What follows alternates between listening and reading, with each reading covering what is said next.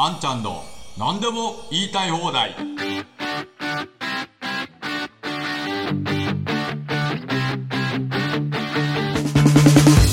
こんにちは、安藤博です。このポッドキャストは、私が YouTube で配信している、あんちゃんの何でも言いたい放題を1週間分再編集してお聞きになれるようにしたものです。歩きながら、運転しながら、電車の中でもお好きな時間に聞いてください。世の中の様々な事柄を独自の視点で伝えていきます。それではまず、この話題からです。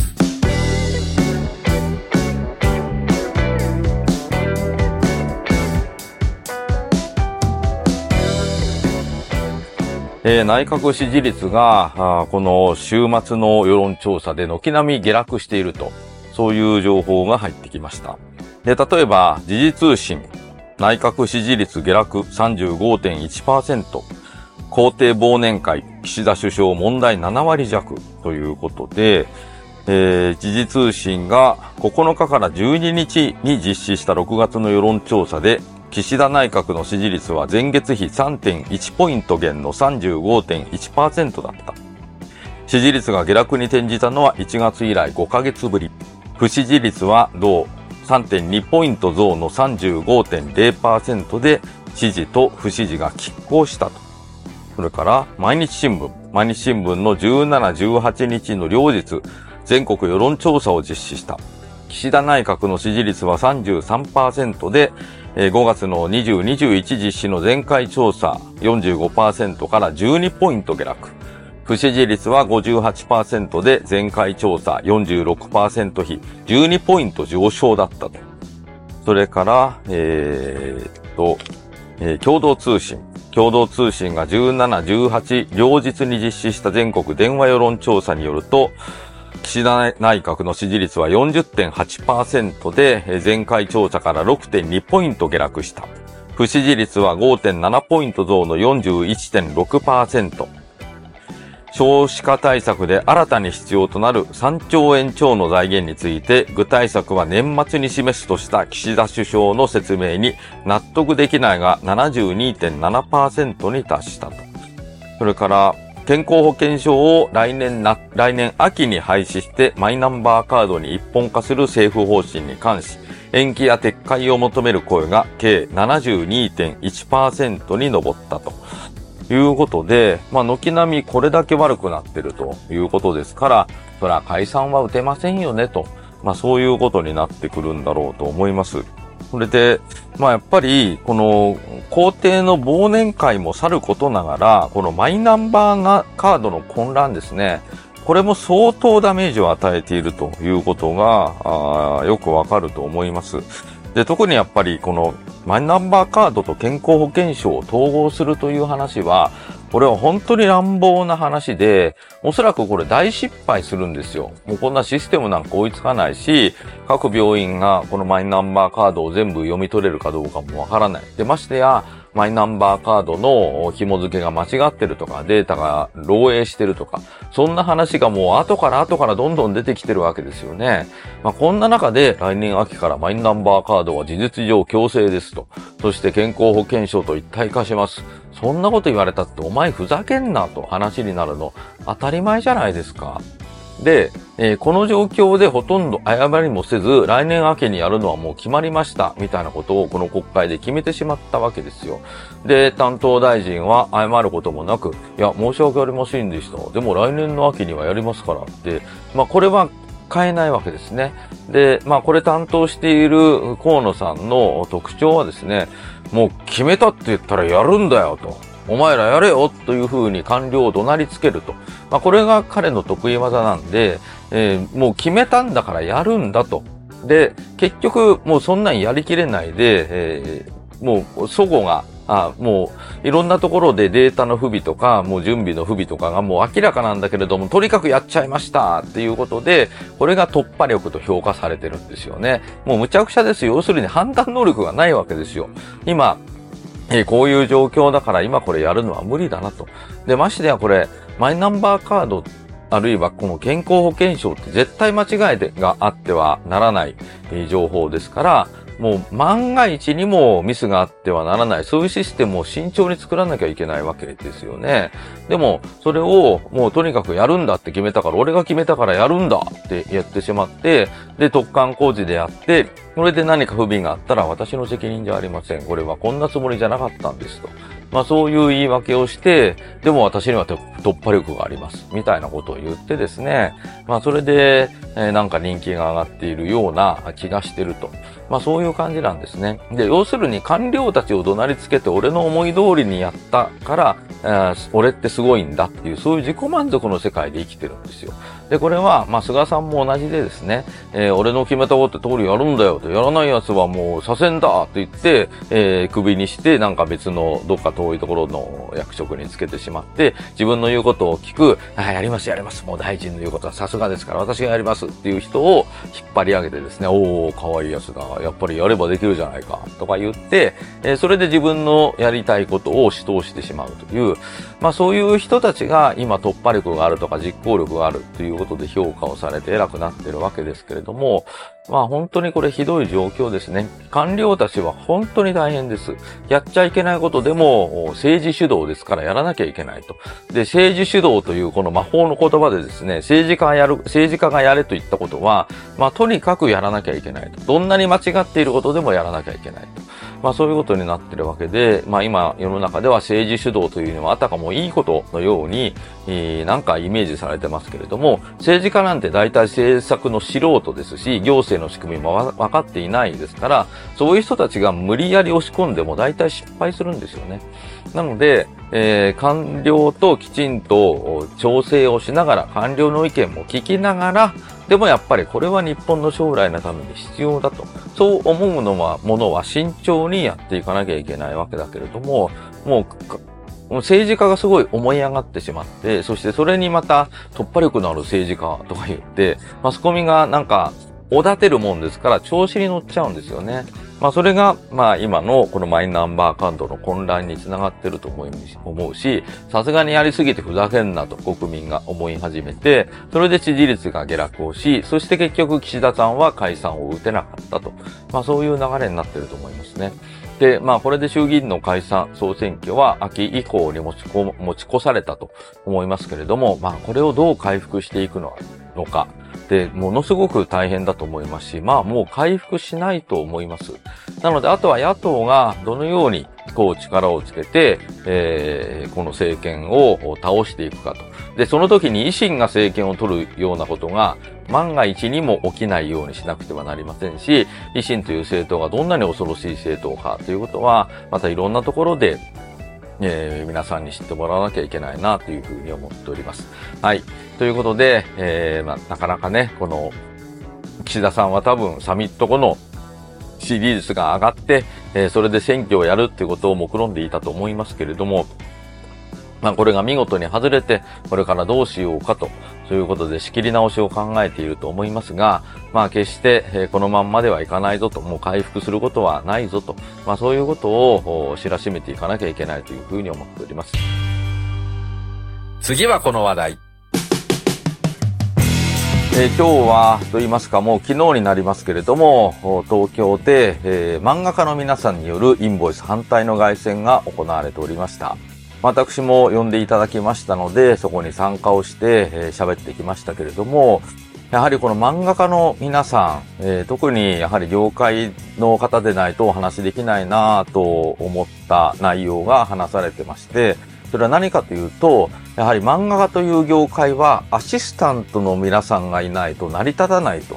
そういうことなんですね。で、アシスタントの皆さんはやはり個人事業主であると。そして、えその個人事業主であるアシスタントの皆さんが、そうやって経験を積んで、それで漫画家への道へと登っていくと。そういうことでしたら、まあ当然このアシスタントの時期に給料はまだ安いかもしれないけれども、頑張っていこうと。そうやって努力をしていると。そしてその人たちがいるからこそ漫画という業界が成り立って、そして皆さんをまさに日本の漫画文化というのは世界に誇る文化ですけれども、まあ世界中に誇る日本の漫画文化がそこで支えられていると。まあそういう話なんですね。ところがこのインボイスというのは、そのアシスタントとして支えている個人事業者の皆さんをターゲットにして増税が行われると。まあそういうことですから、あこのアシスタントの皆さんが、これからもうその仕事がやっていけなくなると。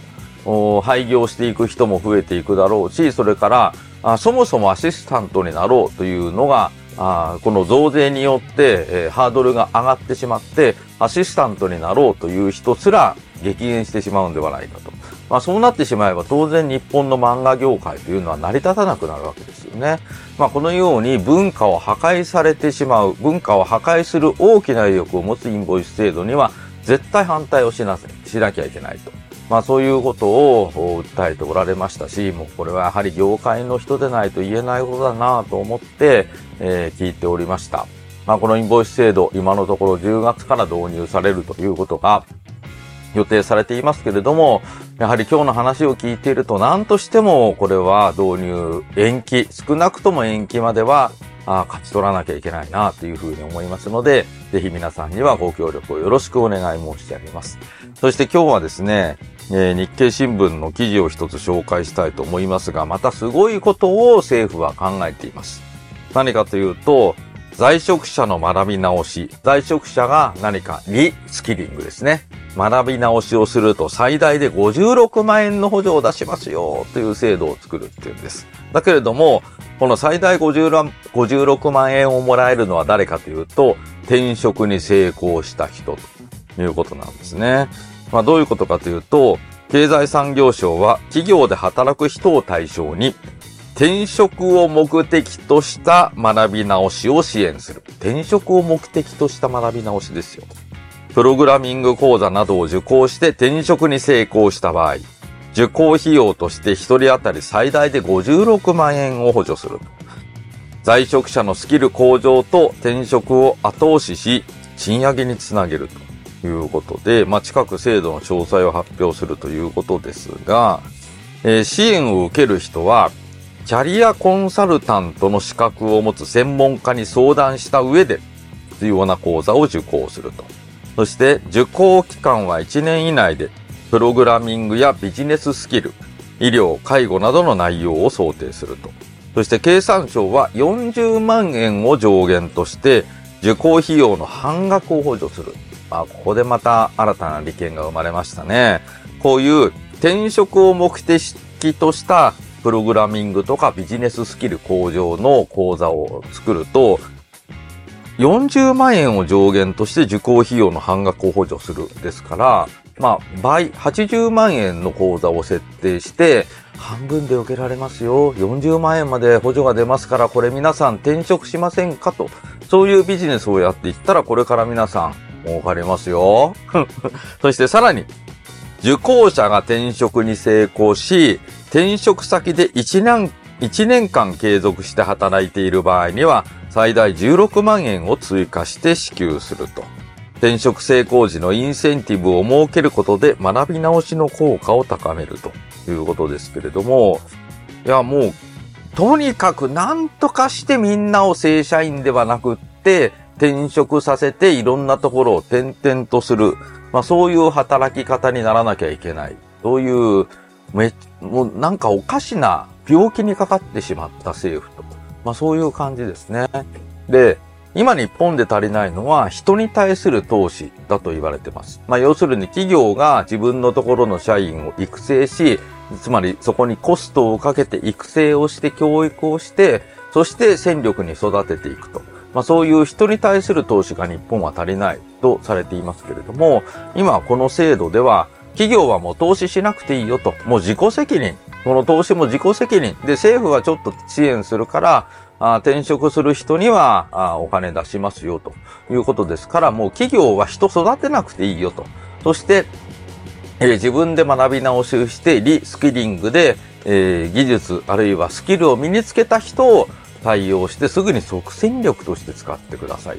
それで、また使えなくなったら、今度はもうすぐ解雇していいですよと。まあそういうシステムにしようとしてるわけですね。まあ今のところ、この解雇規制の緩和というものは盛り込まれていないですけれども、でも、まあおそらく近い将来、この解雇規制の緩和、要するに金銭で解雇できるようにしようという制度は、まあ、おそらく間違いなく入ってくると思います。で、そうすると、企業はすぐに使えない人だと思ったら金銭を払って解雇できるようになりますと。そして政府はもう建前としてリスキリングを支援しますと。クビになった人もすぐに学び直しをして、そしてまた別のところにすぐに転職できるようになりますよと。まあそういうことをやっていくわけですね。そうすると何が起きるかというと、大抵の人は転職をすると給料下がるんですよ。そして新しい職場に行って成功する人もいれば失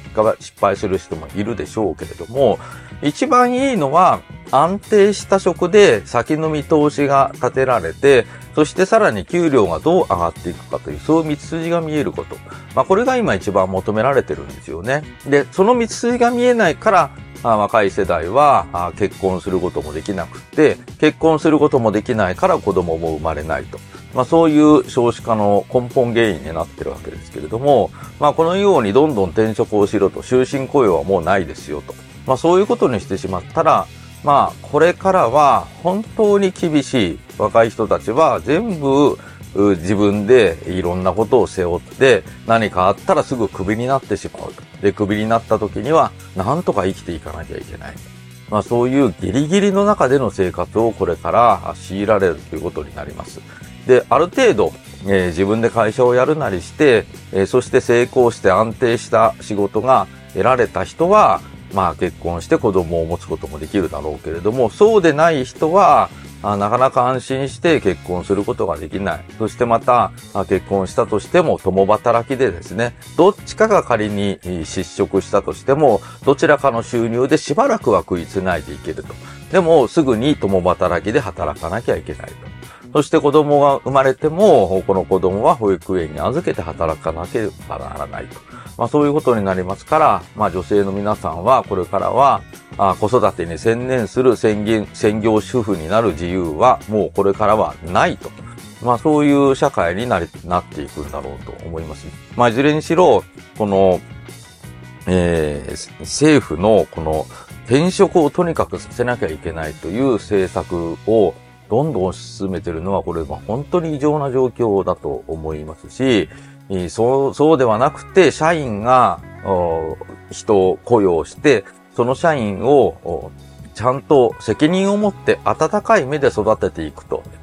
そういう環境を取り戻さないと、日本の企業が成長することもないし、ひいては日本経済が成長することもないし、そしてまた少子化が止まることもないと思います。全く間違った政策がまた今日も進められているなというふうに思いますね。まあ今日もこの漫画家の皆さんの凱旋の後に神田先生はじめ何人かの方と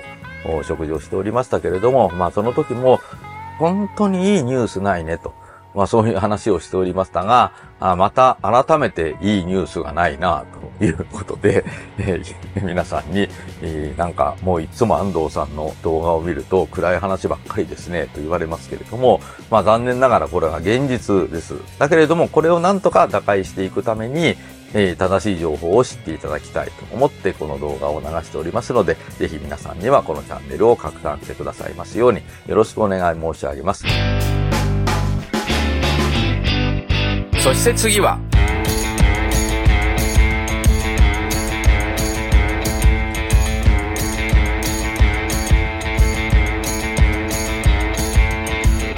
え今日はですね、6月の22日の木曜日ですけれども、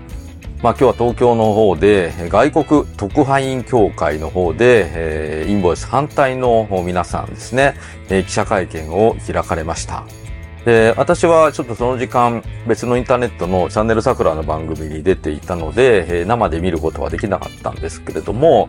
あの、声優さんとかアニメ業界とかですね、えー、そういうところの当事者の方が、まあ、切々と訴えて、えー、そして、まあ、今見たら Yahoo のこのトップ画面に出ておりましたんで、まあ、かなり反響はあったんではないかなと思います。で、やはり日本のメディアがほとんど取り上げませんし、取り上げてもインボイスというのは増税なんだと。ただの増税なんだと、まあそういうことを報道しないでですね、事務負担が増えることに反対してるとか、まあそんなような、ほんの一部だけ切り取って日本のマスコミが報道するもんですから、いや、それじゃおかしいでしょうと。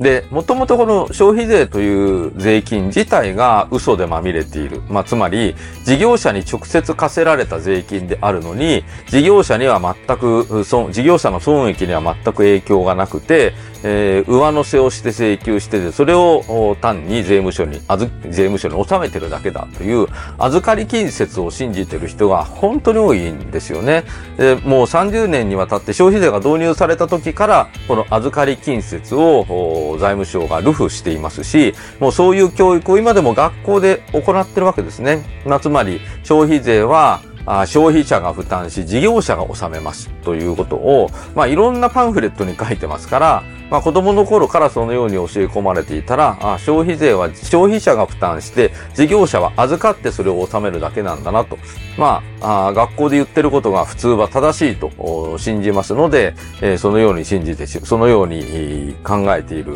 日本国民が非常に多いし、まあ、今のこのインボイス反対の運動している人たちも、今まで消費税預かってる消費税を納めないでポッケに入れていた、あずるい人たちが何言ってんの？と。まあそういうこ、そういう反応をする方がまだまだ多いわけですよね。まあだいぶおかげさまで、えー、正しい理解は広がってきつつありますけれども、まあまだまだ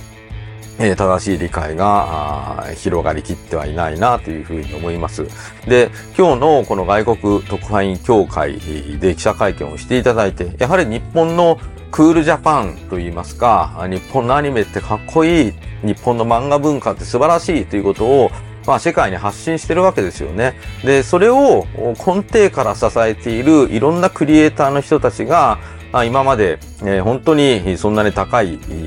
報酬ではない金額で働いていて、えー、でもまあ消費税の納税は、免れていたので、えー、なんとか生活できたということですけれども、まあ例えば年収えー、200万とか300万とか、そのぐらいしか利益が出ていない。要するにこれ、売上がもうちょっとあったとしても、利益は少ないと思うんですよね。でも、この消費税っていうのは、売上ベースで、えー、簡易な方法においても、売上ベースで、えー、計算されるので、えー、かなりな税負担になるわけですよ。で、例えば、えー、利益が年間200万とか300万とかない人に対して、えー、税額が20万とか出てきてしまったら、まあ1ヶ月分はただ働きみたいな感じになるわけですよね。やはりそれは過酷でしょうと。それで、あの、私もいろんなところで言ってますけれども、この消費税っていうのは、外形標準課税といいますか、付加価値税なので、えー、利益が出てなくても付加価値の部分があるだけで、納税しなきゃいけないんですね。赤字でも納税しなきゃいけないという過酷な税金なんですよ。なので、それが全然国民の間で共通の理解にならない。まあ、つまり預かり金だと思ってるから、事業者の損益には影響がないってみんな思ってるわけですけれども、そうじゃなくって、事業者の損益には多大な影響があって、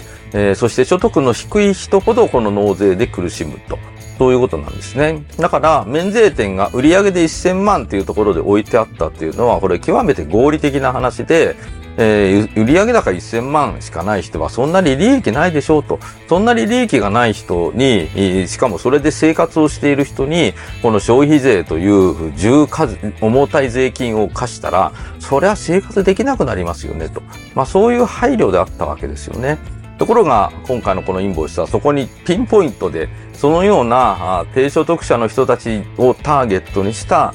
増税ですから、極めて厳しいという状況になります。それで、そういう人たちがもう生活していけなくなって廃業していったら、その業界自体が、結局その人たちはピラミッドの一番下を支えているわけですから、土台がなくなったらピラミッドが全部崩れるわけで、その業界自体が成り立たなくなる。まあ、つまり日本の経済にものすごく大きなダメージを与えるということですよね。まあ、やはりこのことを、まあ、今日の外国特派員協会での記者会見で、まあ、外国の方に 訴えていただいて、そして外国から日本のこんな増税おかしいじゃないかと。しかもこんな不景気でコロナ禍もまだ終わっていないのに、こんな時に増税しますかっていうタイミングとしても最悪なわけですよね。まあ、ぜひ、これはいろんなメディアの皆さん、マスコミの皆さん、本当にこれ、あの、心あるマスコミの皆さんは、本当に報道してくれてるんですよ。一生懸命報道してくれてるんですけれども、いわゆる大手のマスコミは、まあ財務省の御用、御用新聞とか御用テレビとか、まあそんな風な感じになってるんで、なかなかちゃんとしたことを報道しませんが、まあ小さなメディアの方でも、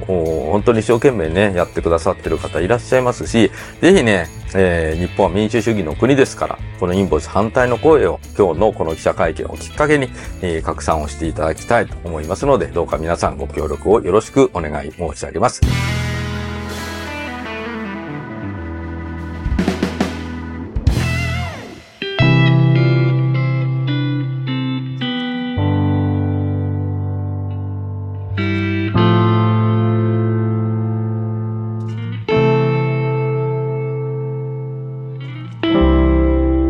今週のあんちゃんの何でも言いたい放題、ポッドキャスト、いかがでしたでしょうか？ご意見、ご感想、質問なども概要欄のメールアドレスからお送りください。それではまた来週、あんちゃんこと安藤博でした。